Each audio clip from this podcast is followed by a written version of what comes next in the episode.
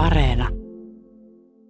Hyvästä ja jättäessään paroni vielä puristi kättäni hetken, kuin murskatakseen sen, mikä on saksalainen omituinen tapa, tyypillinen miehille, joilla on paronin taipumuksia, ja vielä jonkin aikaa hän jatkoi sen vatkaamista, kuten Kotar olisi sanonut, aivan kuin olisi halunnut palauttaa notkeuden, jota ne eivät suinkaan olleet menettäneet.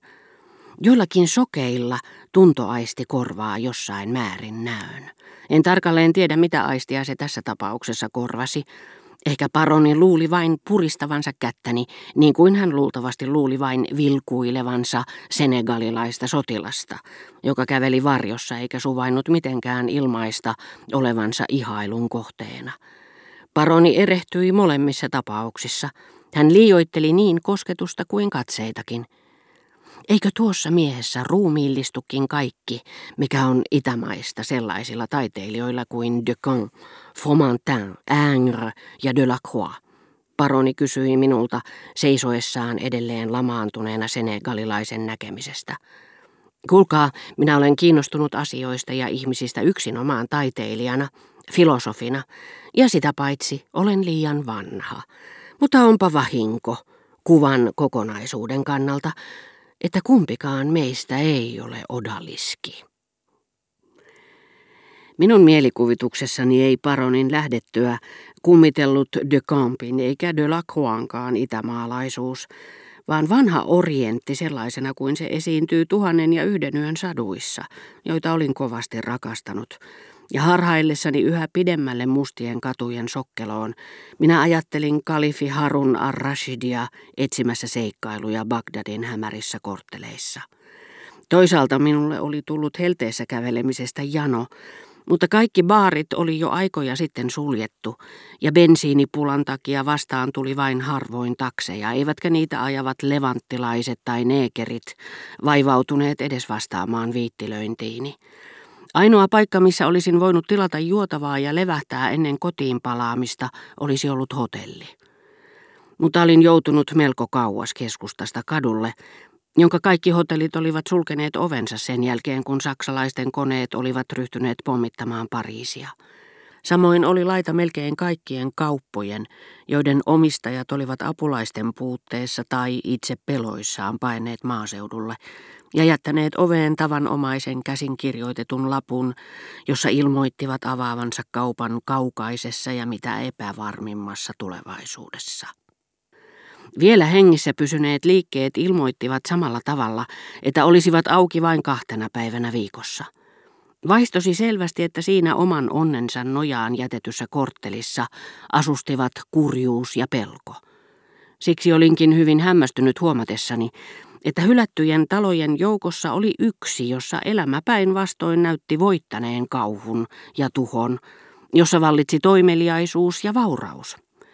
Poliisin määräysten takia valo siivilöityi suljettujen ikkunalukkujen raoista himmeänä, mutta se kertoi kuitenkin, ettei säästämisestä piitattu lainkaan.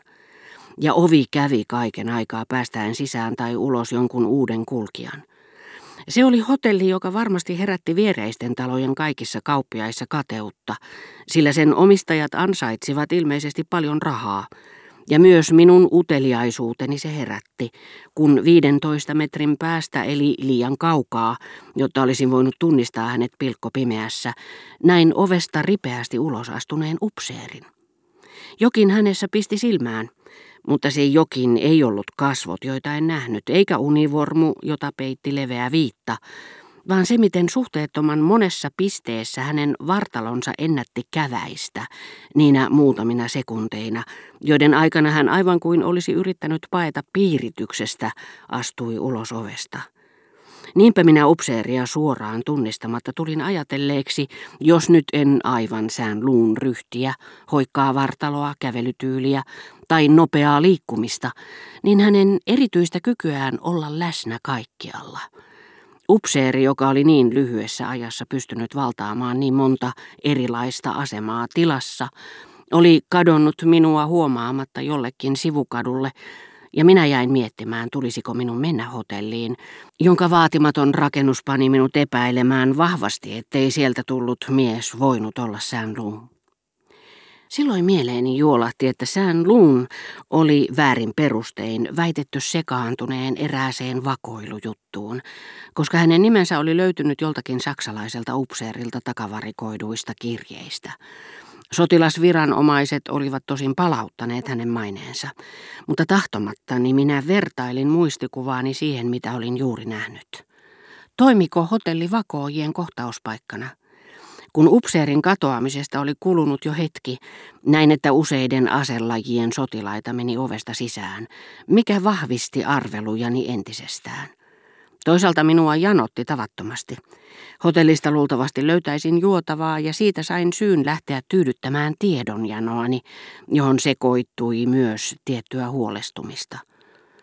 En siis usko, että äskeisen tapaamisen herättämä uteliaisuus oli varsinainen syy noustanne muutaman askelman portaat, joiden yläpäässä eteisallin tapaisen tilan ovi oli auki, ilmeisesti helteen takia. Alkuun luulin, etten pääsisikään tyydyttämään uteliaisuuttani, sillä seistessäni varjossa porrastasanteella näin useiden henkilöiden tulevan kysymään huonetta ja kuulin vastattavan, että ainoatakaan ei ollut vapaana. Mutta ilmeisesti heitä hyljeksittiin vain siksi, että he eivät kuuluneet vakooja pesäkkeeseen, sillä kun paikalle tuli hetken päästä merisotilas, hänelle annettiin kiireesti huone 28. Saatoin pimeässä piilossa seistessäni nähdä pari sotamiestä ja pari työmiestä, jotka juttelivat kaikessa rauhassa ummehtuneessa pikkuhuoneessa, joka oli komeasti koristeltu aikakauslehdistä ja kuvalehdistä leikatuilla värikkäillä naisen kuvilla. Miehet juttelivat kaikessa rauhassa esitellen isänmaallisia ajatuksiaan. Minkä sille mahtaa, on tehtävä niin kuin muut, yksi sanoi. No enhän minä tietenkään aio kuolla, kuului vastaus toivotukseen, jota en ollut kuullut. Sotamies oli ilmeisesti palaamassa seuraavana päivänä vaaralliselle rintamalohkolle. Olisi se aika paksua 22-vuotiaana ja vasta puolen vuoden palveluksen jälkeen.